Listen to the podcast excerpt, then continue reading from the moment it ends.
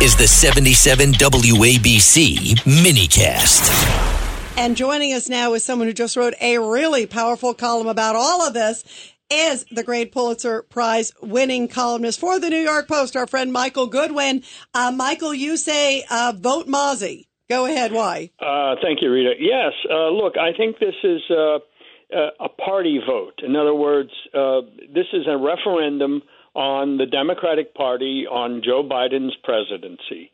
And I think if you're happy with the way things are going. If you think it's great to have eight million immigrants surging across an open border, if you're if you think Bidenomics is working, if you think the global situation is improving and everything is good at home, crime is falling, it's you know happy days are here again, then by all means vote for the Democrat Tom Suozzi because he will vote largely, if not completely, with the Biden agenda in Congress. If, however, you think everything is, you know, the country's gone to hell in a handbasket because of Joe Biden's presidency, because of what's going on in Albany with the Democrats in control, and because of the mess in City Hall that Eric Adams has created with the migrants, uh, if you're if you think all that needs to be changed, then go with the challenger, go with Mazi Pilip, who I think has the beyond this situation of it being a party choice, I think she has the real makings of a star.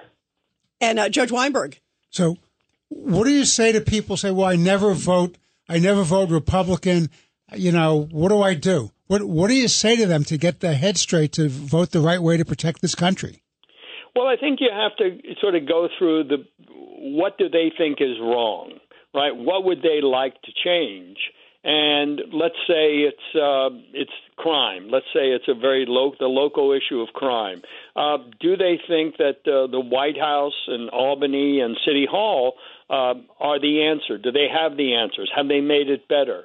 Uh, so I think it, it there's usually an issue that people care most about, um, and when it's not going well, then I think you have to send a message to the people in power and the way you send that message, you can write a letter to the newspaper, you can go on Twitter, you can go on a radio show, but basically it's through your vote that you send that message to the people in power that you are not happy and you are voting for a change. That's how I think they get the message, the only message they really care about.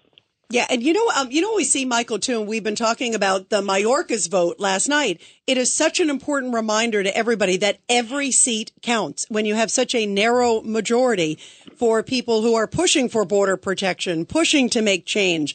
Uh, every vote counts, and this is a critical seat. Uh, so even more than ever, they need to come out and think who is going to keep them safe at the end of the day. Well, that's right. I mean, again, I mean, as I say in the column, I don't generally think of it in terms of party. But what you just said about the margin in the House is another reason. And look, this is just for this year. This is just for the end of this Congress, and there'll be a new election next year. There might even be redistricting if Democrats get their way again. Uh, but I think for this year, you don't want the Republicans in the House to lose their majority because uh, look what happened. The way they were, they failed in Mayorkas by a vote. But l- look at the uh, the fact that uh, Mike Johnson, the Speaker, has been able to hold the party together on the issue of the border that was going to pass the Senate until Johnson said it's dead on arrival in the House. Well, that scrambled everything in the Senate. The Senate then did not want to, Senate Republicans particularly, but even some Democrats did not want to be voting for a bill uh, and be on the record supporting a bill that was not going to become law because the House was able to stop it.